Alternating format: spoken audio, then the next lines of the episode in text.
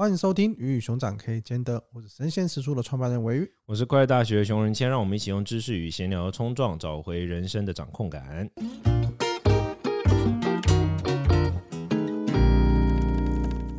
今天这一题呢，我们想要来聊一个话题，就是关于文化的这个话题。我们好像很少关聊关于文化嘛，文化，对，对我们好像很少碰，我们都谈的比较。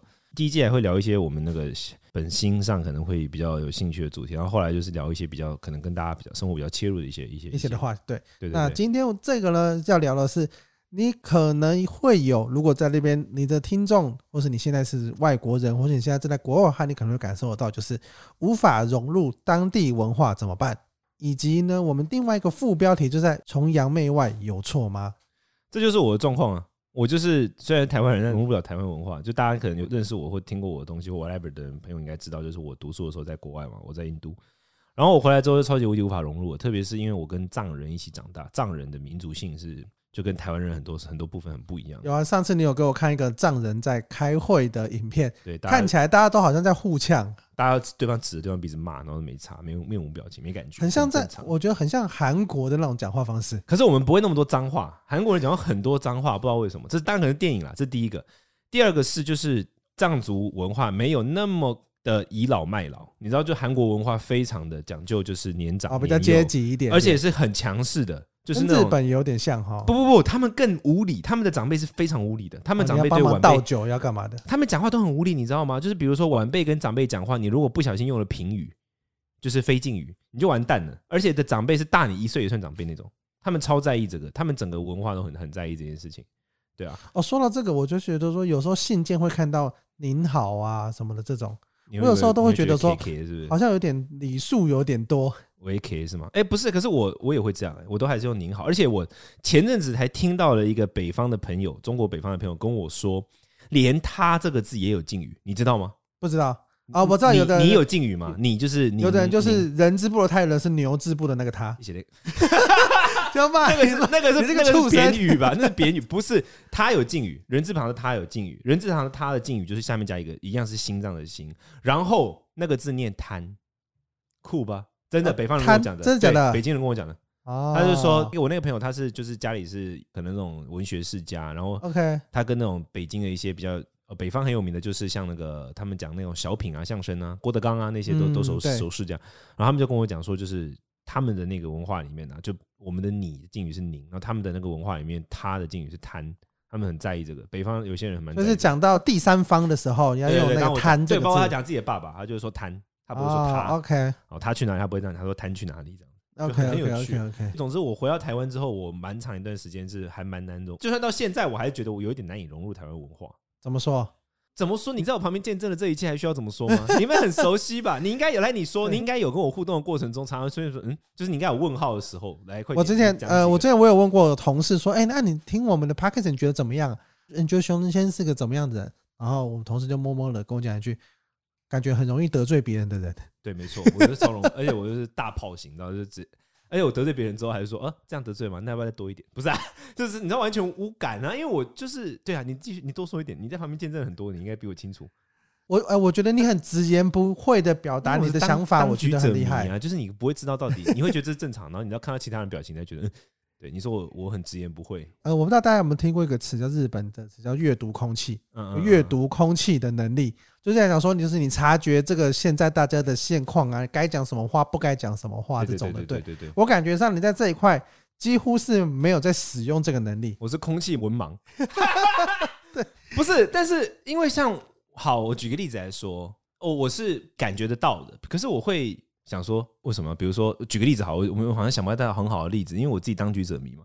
举个例子，比如说人家可能会觉得这个时候就不要再就不要问了，或者是比如说这个可能有些人会觉得说，在这个情况之下就不要不要怎样，我也不知道。但我就会觉得不要问这比较好吗？哦，但是台湾的文化应该不只是讲话这件事情吧？你有没有什么其他的，像是逢年过节的送礼呀，或者是送礼，真的是一件让我特别痛苦的事。我现在我有一位特助，然后我的特助给我最大的 blessing 就是他非常非常会找很适合礼品送人，这真的是对我最大的帮助，因为我超级无敌，第一个我超级无敌不会送礼，然后第二个是我超级无敌不懂为什么要送礼，第三个我超级无敌不懂为什么就是这这是题外话，就是我超级不懂为什么还有所谓的什么中秋奖金、什么挖格奖金，就是各种奖金制，我也超级无敌不懂。就不被这些我会觉得，比如说我日给困住，对，然后还有什么年终奖金，我也超不懂。我会觉得说啊，就直接调高你薪水不就好了？为什么要给年终奖金？就像这种，我会不明白。我就想说，奖金，你做对了什么事吗？你活过了中秋节是不是？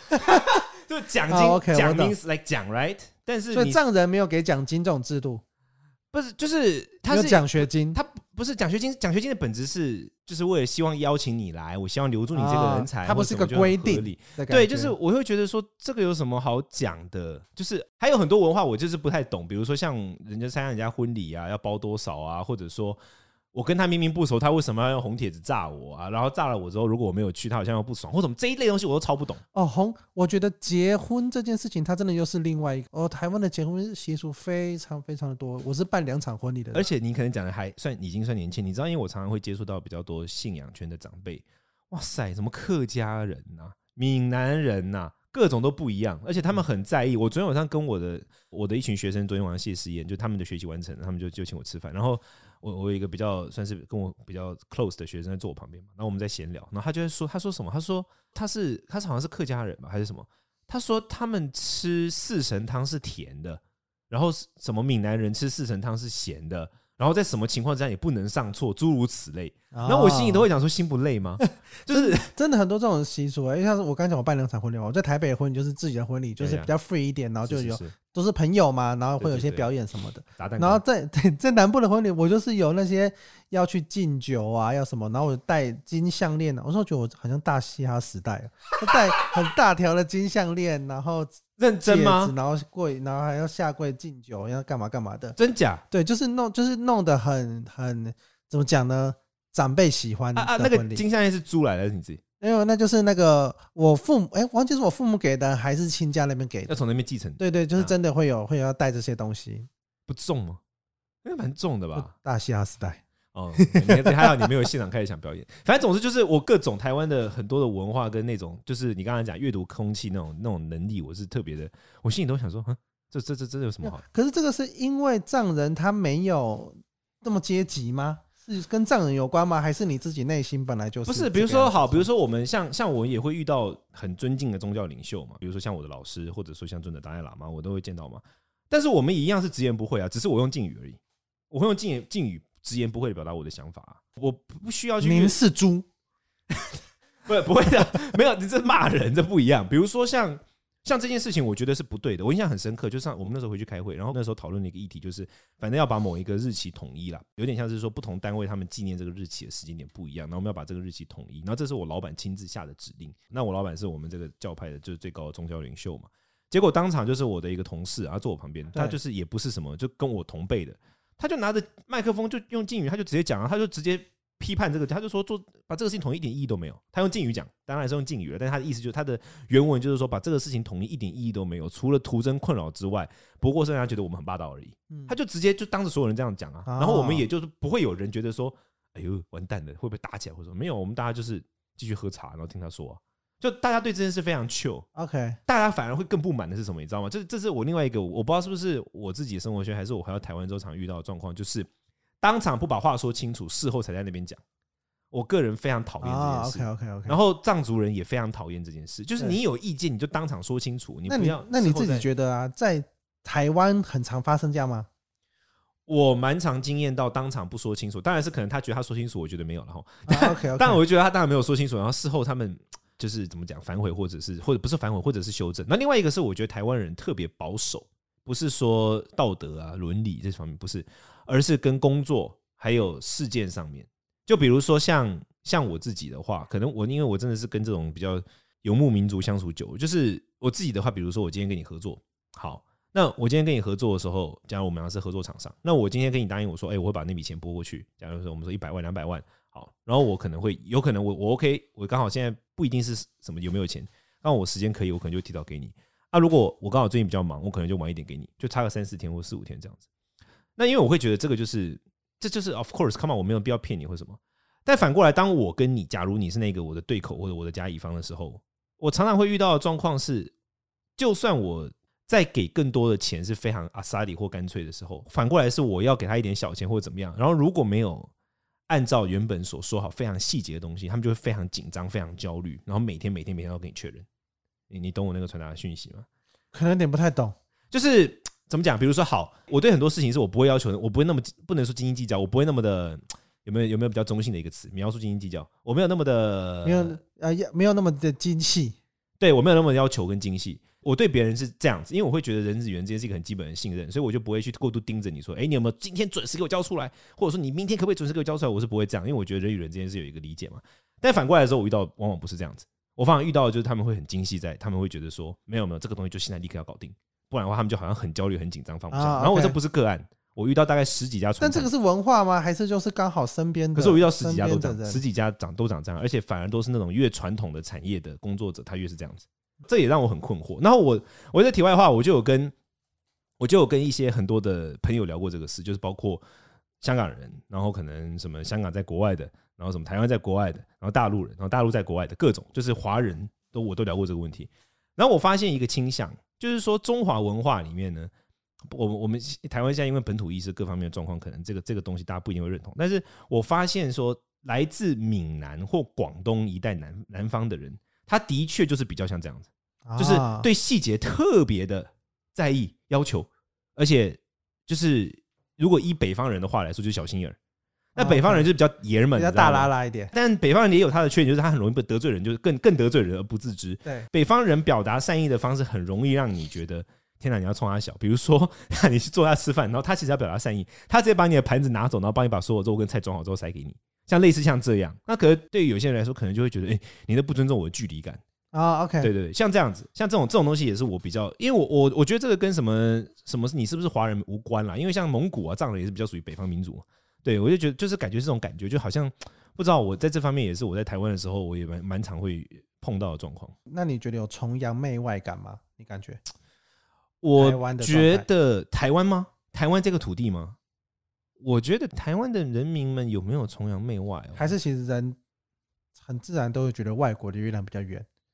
我觉得人会觉得离自己比较就是距离是美感这件事，我觉得还是蛮正常的，跟台湾什么哪里没有关系。就好像老外也会觉得来自于 Chinese 的什么东西，感觉好像就很很很很有什么背景啊，或怎么样。我觉得有，我觉得人蛮多人都是这样。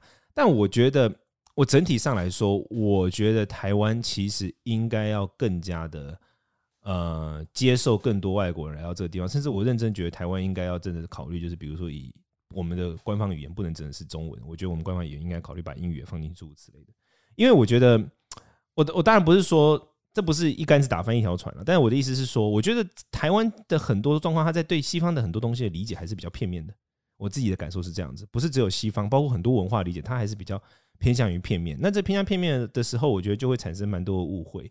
然后这些误会可能就会在某些人心目中就会产生正面的观感，在某些人心目中就会变得像崇洋媚外这样。我觉得这个是是不可避免的嘛。哦，我自己的感觉呀、啊，其实我我有点意外是，我最近才得知我很多同事的另一半都是外国人。哦，是吗？对啊，然后就觉得说，哦，好神奇哦，而且应该有洋人吗？对，应该有两三个，好像有白人，然后有黑人，嗯，中东人之类的，是是是是，很奇妙，是是是。然后就会觉得说，跨文化的相处走到结婚这一段呢、啊。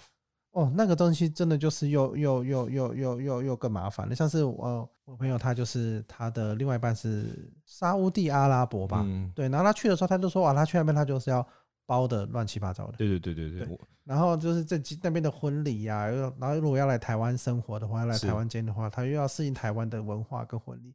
我就觉得说跨文化这件事情，因为因为我其实有但有些外国的朋友，可是就不是那种。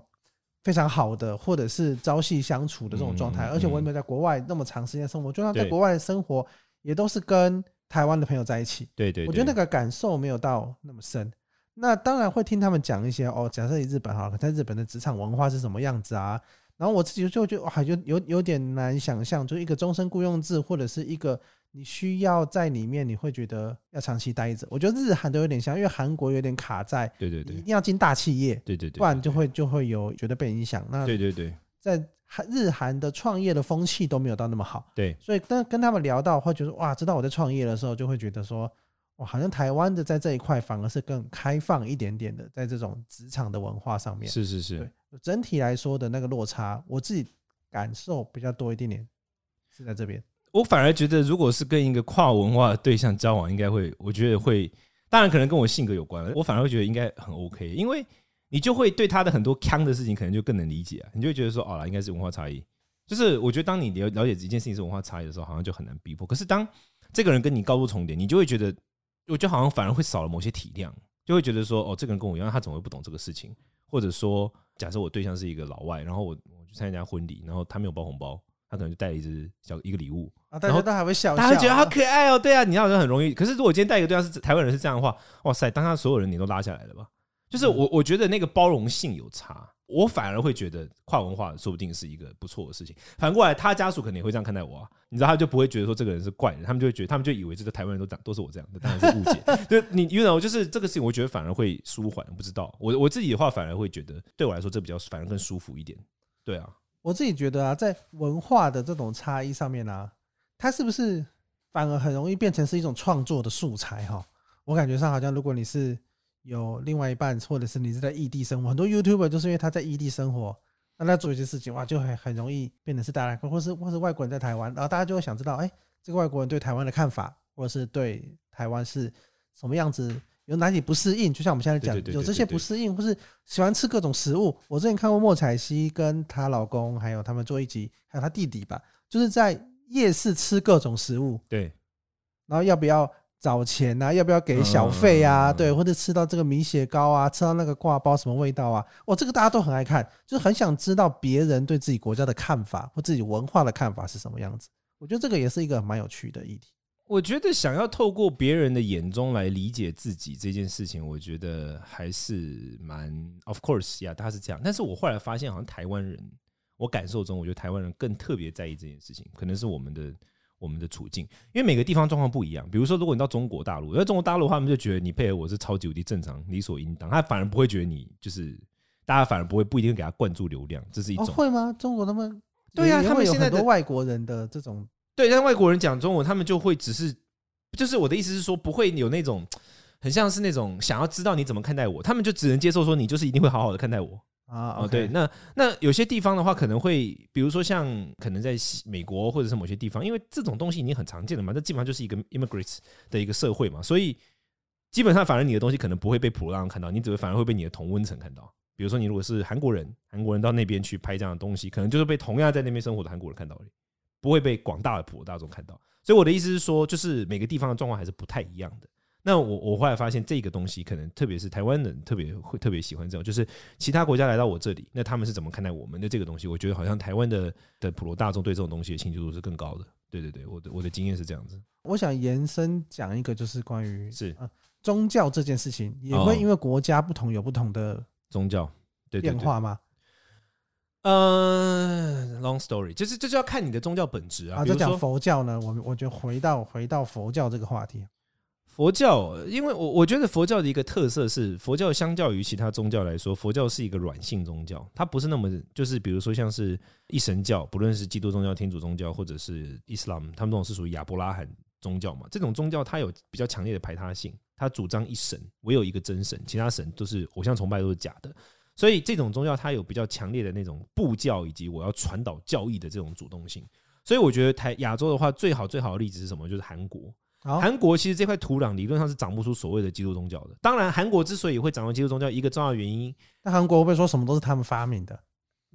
韩国之所以我 我我不要理你，韩国之所以会掌握基督宗教，一个很重要的原因，是因为当初美国支持他们的时候，那些党政高层他们可能都会因此而更加崇洋媚外，诸如诸如此类。我之前有看过一篇文章在讲说，他们那个时候在某一些特定的高层买办中间，美国来的酒是多么珍贵的一个东西的一篇文章。总之呢，就是韩国是有这样文化背景，没有错。但整体来说，韩国的本土宗教是。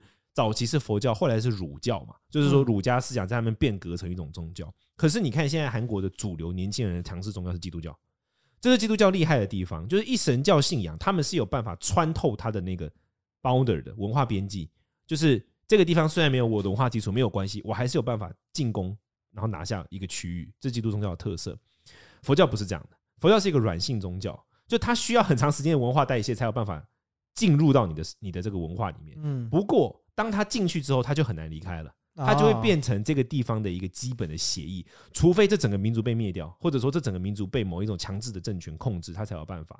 不然的话，佛教是一种就是慢慢慢慢渗进去的文化。这是不是跟台湾的佛道有一点点融合在一起？那台湾佛教表现出这种状况是很正常，就是说，因为佛教早期传入的时候，不论到传入到中国，传入到南方，就福建、广东一带，再进入到台湾地区，它都是有这种特性，就是它是从一种文化，你不一定知道佛教的教义是什么，但是你会觉得吃素是一件好事。OK，像这样，嗯，这就是文化。啊这个这个吃素爱地球，这是很后面大家才这样理解。比如说，可能像我们的父母那一辈，我不知道你父母有没有，像我妈妈就是这样啊。她之所以开始吃素，就是因为我外公生病，然后他是为他祈福，就因为这样而已，没有任何宗教原因。很多哎，很多是因为是不是？但你想，这个是怎么来的？这就是来自跟道教没有关系，这是佛教的啊，这完全是佛教的。对，但是是佛教的文化，你你明白我意思吗？你在这里面闻不到半个佛教“佛”这个字，但是它是一种文化，它进入到你的就是。改变了一些进就是水字旁那个进，对，它进入到你的这个文化里面。佛教有很多东西是像这样的，就是它进去你的生命中，然后让你开始觉得哦，你你不会意识到它是在存在，但它就是一种文化基础，像这样子。佛教的东西比较像这样，它是软性的。好，那我觉得刚刚我们从前面的到底跨国的这些生活的文化，然后一直聊到了。崇洋媚外这件事情，大家对于外国人喜不喜欢台湾，喜不喜欢做我们这边的看法，以及聊到了关于宗教的这种跨文化性的这种融合的这种状态，我觉得呢，如果你对于想要多听一点，或者想要再聊跟我们聊这些关于文化的事情，因为我们觉得熊仁谦的身份还蛮有趣的啦，就是因为他从小就在。藏人圈生活嘛，然后回到台湾来，然后发生很多事情。那我自己是对我自己是比较没有这种跨国的生活的经验，是对。但是有很多关于商业，因为我们现在也在思考到底要不要把产品卖到国外去啊，或者是国外的生意的时候，也会去了解一下当地的这种风土民情的这种的文化。那其实也真的感感觉到，哎，某个产品你可能在某个地区会 work，对对，可是跨到另外一个文化。可能就完全就不是这个样子，或是你要换一个方式去推它。我觉得这个东西对于商业上的研究，我也是蛮感兴趣的。是是。那如果你想要听我们多聊一些这种话题呢，欢迎在我们的 Apple Podcast 底下做五星留言。如果你有问题呢，我到时候我们会有一句 Q&A 来回答你。那如果你想让我们听我们多聊呢，你有什么想要听我们讲的主题呢？也可以回到下面，我们会跟我们的团队讨论，到时候会分享给大家。那今天的节目就没告一个段落，感谢大家的收听，谢谢大家，拜拜，拜拜。